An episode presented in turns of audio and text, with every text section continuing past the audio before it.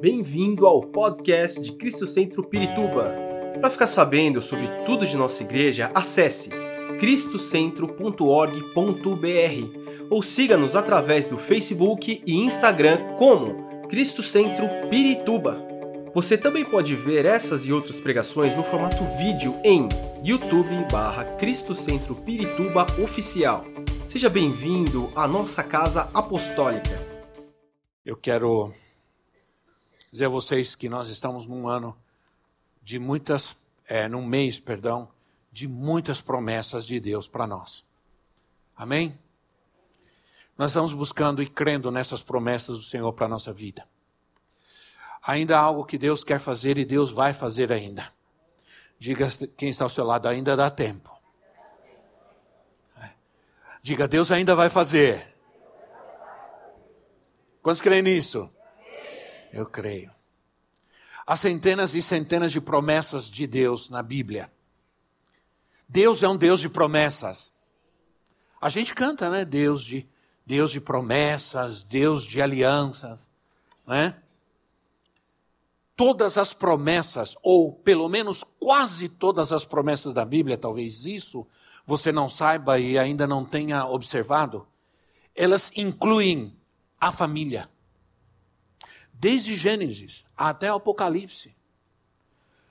São promessas que Deus fez, não somente a um homem especificamente, mas para sua casa, para sua família. Você precisa entender que o livramento de Deus, o livramento de Deus é para a família. A, promessa de livramento, de salvação do Senhor, crê no Senhor Jesus e será salvo tu e a tua casa. Quando o povo de Israel saiu do Egito, é, Deus disse para Moisés: você vai vocês vão matar um cordeiro e espargir o sangue do cordeiro nos umbrais da porta, um para cada família, um para cada família. Isso a gente observa que o plano de redenção é para a família, que o plano de salvação é para a família, que o Cordeiro de Deus, Jesus, não é só para um homem, nem para uma mulher, mas é para a família. Assim, Tenha fé e creia que se ainda tu, toda a tua família não está em Cristo, em breve eles estarão. Porque essa é uma promessa do Senhor. Você tem que crer nisso. O Senhor abençoou Abraão e sua casa e sua família e disse: através de você, através da sua casa e da sua família, eh, nós temos a casa de Abraão, a casa de, de Moisés, a casa de Davi. Toda, toda vez que Deus chama uma casa, é para abençoar todas as casas, é para abençoar todas as nações da terra. O apóstolo Paulo diz em Gálatas que se nós somos de Cristo, quantos são de Cristo aqui? Diga amém. Nós somos herdeiros das promessas, das mesmas promessas que Deus fez para Abraão. Gálatas 3, 29, apóstolo diz: E se vocês são de Cristo, são descendência de Abraão e herdeiros segundo a promessa. Sem Cristo, nós não tínhamos promessas nenhuma. Agora somos cordeiros com Israel. Presta, presta atenção, nós somos igreja. Nós não somos Israel, nós somos igreja, mas em Cristo somos coerdeiros com Israel das promessas que ele fez para Abraão. Amém, irmãos? Somos participantes e a pergunta é: como alcançamos essas promessas? É, essas promessas feitas a Abraão, que são para nós também, a resposta é: nós precisamos. E agora nós vamos ter que ter respostas rápidas andar rápido, né? Mas a resposta é: nós precisamos do espírito da promessa. Diga comigo, espírito da promessa.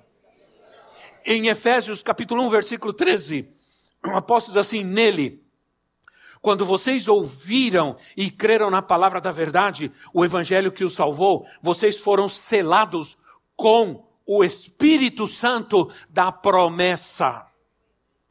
Entenda que uma das, das tarefas, das manifest, uma das manifestações do Espírito em nós é trazer para nós, é manifestar em nós as promessas de Deus. Então eu preciso do Espírito da promessa para receber as promessas de Deus. Então a promessa não é para as promessas de Deus não é para qualquer um, é para quem tem o espírito da promessa. Quantos tem? Diga eu tenho o espírito da promessa. Você crê nisso, irmão? Eu não acho que você não crê muito não. Diga eu tenho o espírito da promessa. Aleluia. Isso te torna capaz e participante das promessas de Deus. A primeira coisa que precisamos entender é que a família ela está incluída em, toda, em todo o processo da redenção e no derramamento do Espírito Santo. O Senhor quer que você, e não somente você, mas você e a sua casa, sejam cheios do Espírito Santo. Amém, irmãos? Eu, eu, eu disse uma coisa aqui, ah, não foi aqui, acho que foi lá. que na minha casa, quando eu era criança, faltou muita coisa. A gente não tinha televisão, porque televisão era o olho do diabo. E se você trouxesse televisão para dentro da sua casa, o diabo estava olhando para você. Então não tinha televisão, não tinha videogame, não tinha brinquedo, porque nós éramos cinco irmãos e não tinha brinquedo, é porque meu pai gastava tudo em comida. Não, não cadeira. É, mas acho que sim, né? Cinco crianças, misericórdia. Quem, quem, quem tem filho sabe do que eu estou falando, né? E, mas não tinha recursos, a gente morava numa casa pequena, um cômodo, uma cozinha e um, e um quarto dividido por um guarda-roupa, um pano, e dormia nós desse lado, meus pais daquele lado. Então era, faltou muita coisa. Mas uma coisa, minha mãe não deixou faltar em casa: oração e Bíblia. Ela orava com a gente toda noite. Toda noite ela punha a gente de, de joelhos na, na, na cozinha. Toda as, as noites antes de dormir. E eu e minha irmã, que já sabíamos ler, tinha que ler o versículo da Bíblia, nós tínhamos que ler, e, e nós, que éramos os maiores, tínhamos que orar. E um dia, para resumir a história, nós estávamos orando de joelhos, e veio o Espírito Santo, nós começamos a orar e a chorar, e naquela pequena reunião, naquela pequena congregação dos Antônio, veio o Espírito Santo. Dos Antônio, porque meu sobrenome é Antônio, né? Fazer o quê? Bisneto de português. Meu, avô, meu bisavô chamava Manuel Antônio, meu, meu avô chamava Nelson Antônio, meu pai chamava Valdemar Antônio. Graças a Deus eu tenho Matos no meio. Mas veio o Espírito Santo. E meu irmão mais novo que eu, ele, ele orando com os olhos fechados, ele começou a falar em línguas. Ele foi batizado com o Espírito Santo. E ele foi e colocou a, minha, a mão sobre a minha mãe e começou a orar. Depois ele se ajoelhou de novo e todos nós chorávamos. Eu não sei quanto tempo demorou aquela reunião de oração. Quando nós fomos dormir, minha mãe me chamou.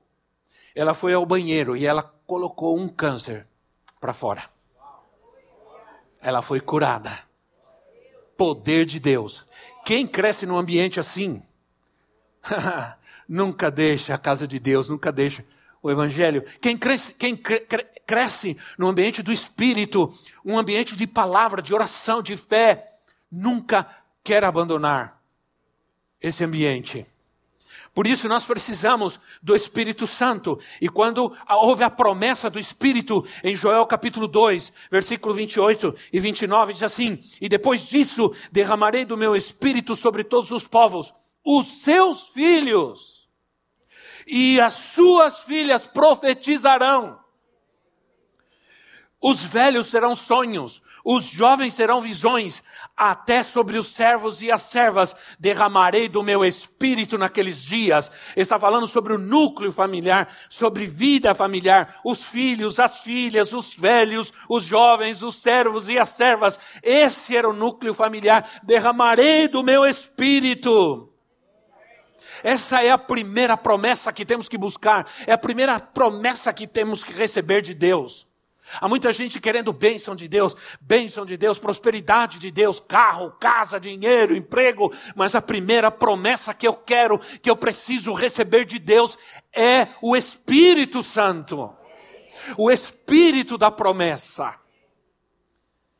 Quero ler um texto rapidamente para entendermos um princípio.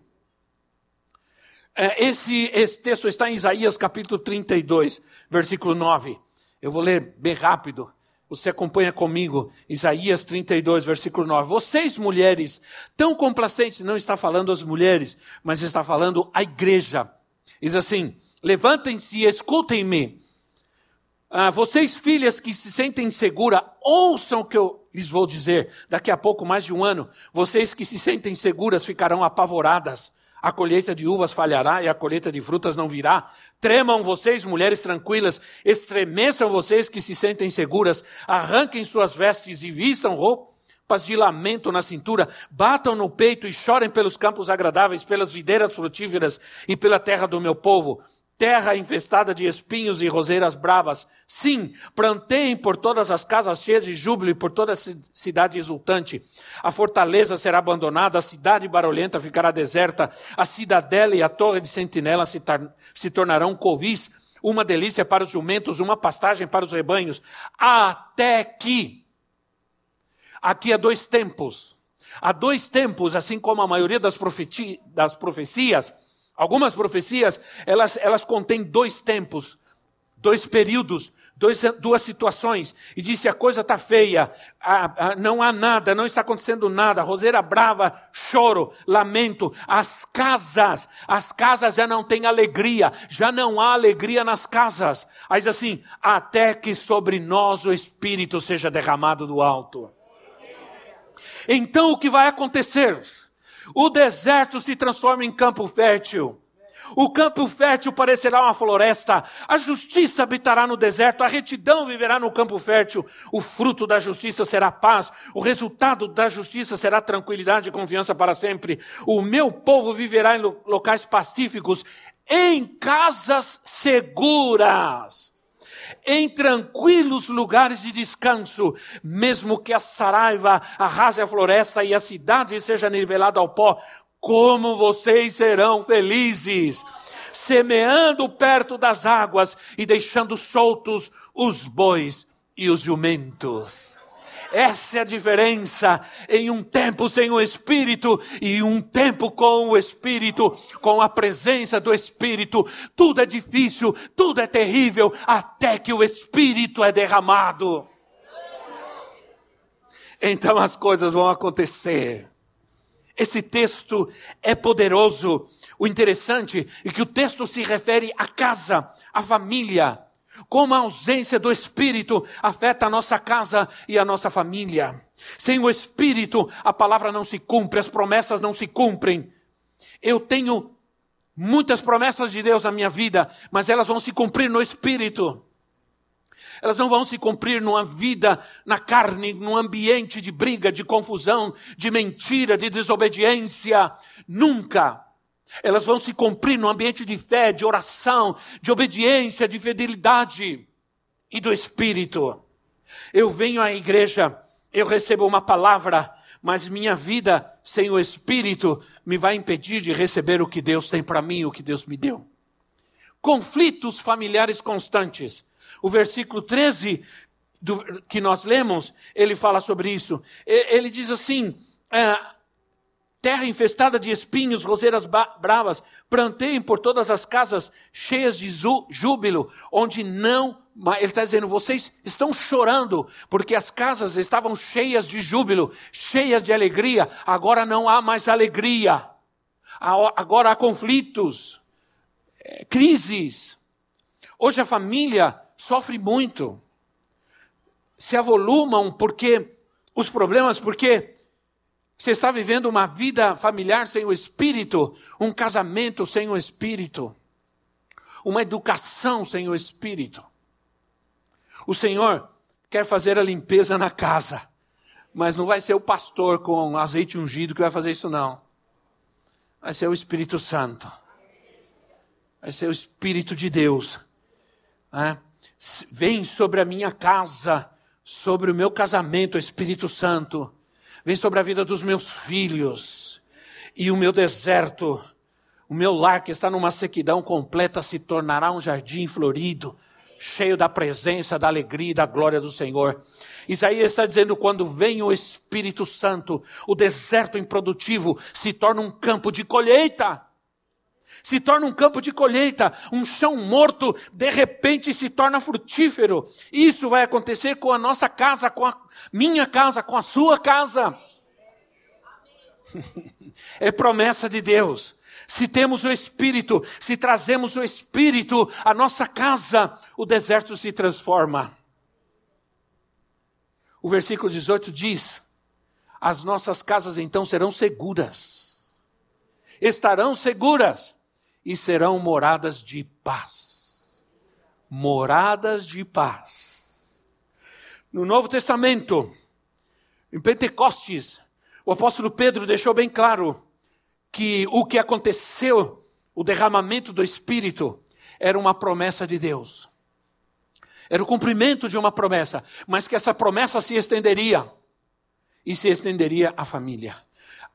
É, Atos capítulo 2, versículo 39. Atos 2, 39 diz: Pois a promessa é para vocês, para os seus filhos e para todos os que estão longe, para todos os quantos o Senhor nosso Deus chamar.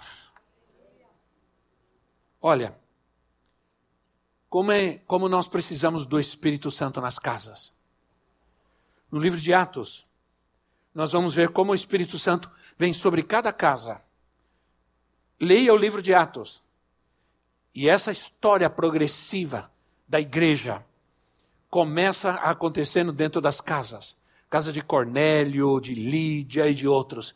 Estavam reunidos. De repente vem o Espírito Santo e todos são cheios do Espírito Santo e começam a falar em novas línguas. É.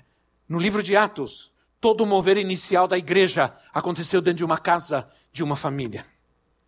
Eu fui batizado com o Espírito Santo numa casa, numa reunião de oração, círculo de oração das senhoras, eu estava lá.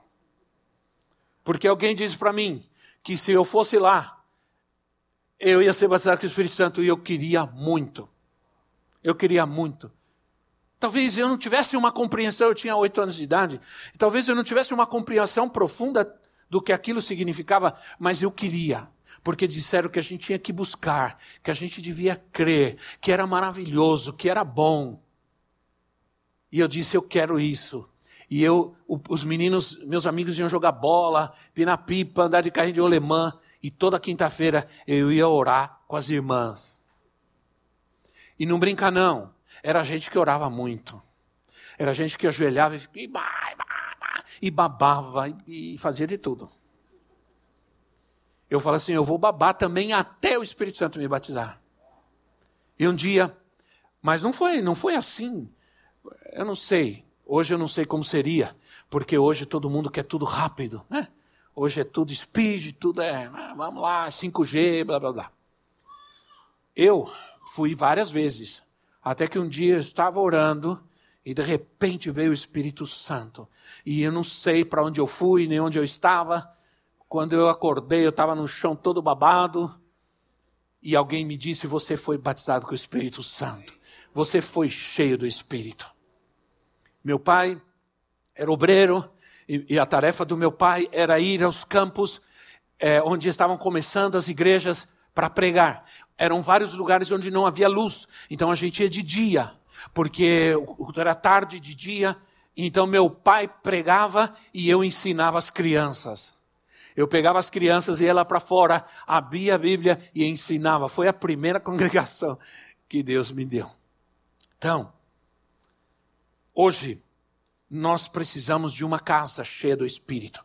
Nossas crianças, nós estamos orando, nós estamos ensinando as nossas crianças a amar e a buscar o Espírito Santo, a serem cheias do Espírito Santo. Elas vão orar para os seus pais, seus pais serão curados, seus pais serão transformados, seus pais serão libertos.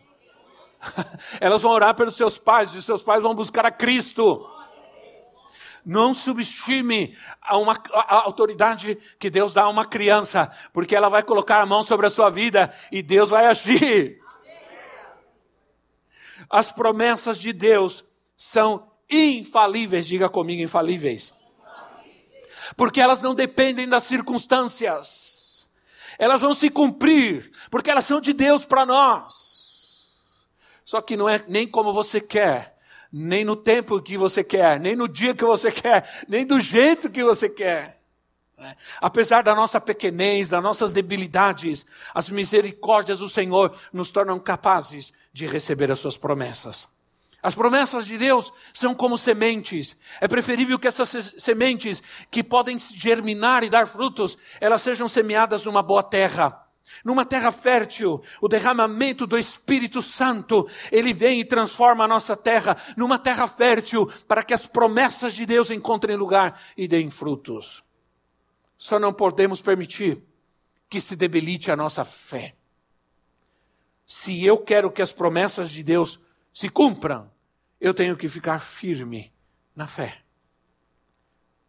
No temor do Senhor, na oração. Deus cumpriu a sua promessa a Abraão, mesmo é, quando parecia que no processo é, que viveu Abraão não iria acontecer nada. Foram tantas as impossibilidades. Fica firme, irmão. Diga quem está ao seu lado, não desanima. Diga, não desanima. Diga bem forte, irmão. Diga com fé. Diga, não desista. Deus não falha. Muita gente pode ter falhado com você. Prometeram e não cumpriram. Prometeram ser fiéis e não foram. Prometeram amar e trataram mal. Prometeram ajudar e não fizeram. Mas o Senhor não falha em suas promessas. O Senhor não falha em suas promessas. Elas são fiéis, elas são verdadeiras e vão se cumprir. Fique em pé no seu lugar. Aleluia. Nós vamos orar. E eu deixei esse tempo para que oremos, oremos pelas famílias. Nós vamos ter um tempo poderoso e profético de Deus para, para trazer para a tua casa, a tua família, a manifestação da promessa de Deus. Eu tenho certeza que Deus já está fazendo isso, porque Ele separou esse tempo para nós. Amém, irmãos? Ele separou esse tempo para mim e para você, para sua casa. Quantos estão aqui com a sua casa aqui hoje, com a sua família aqui hoje? Amém, amém, amém. Glória a Deus. Feche seus olhos, vamos orar. Esperamos que esta mensagem tenha te inspirado e sido uma resposta de Deus para a sua vida. Quer saber mais sobre Cristo Centro Pirituba? Siga-nos nas redes sociais no Facebook, Instagram e YouTube, ou visite nosso site em cristocentro.org.br.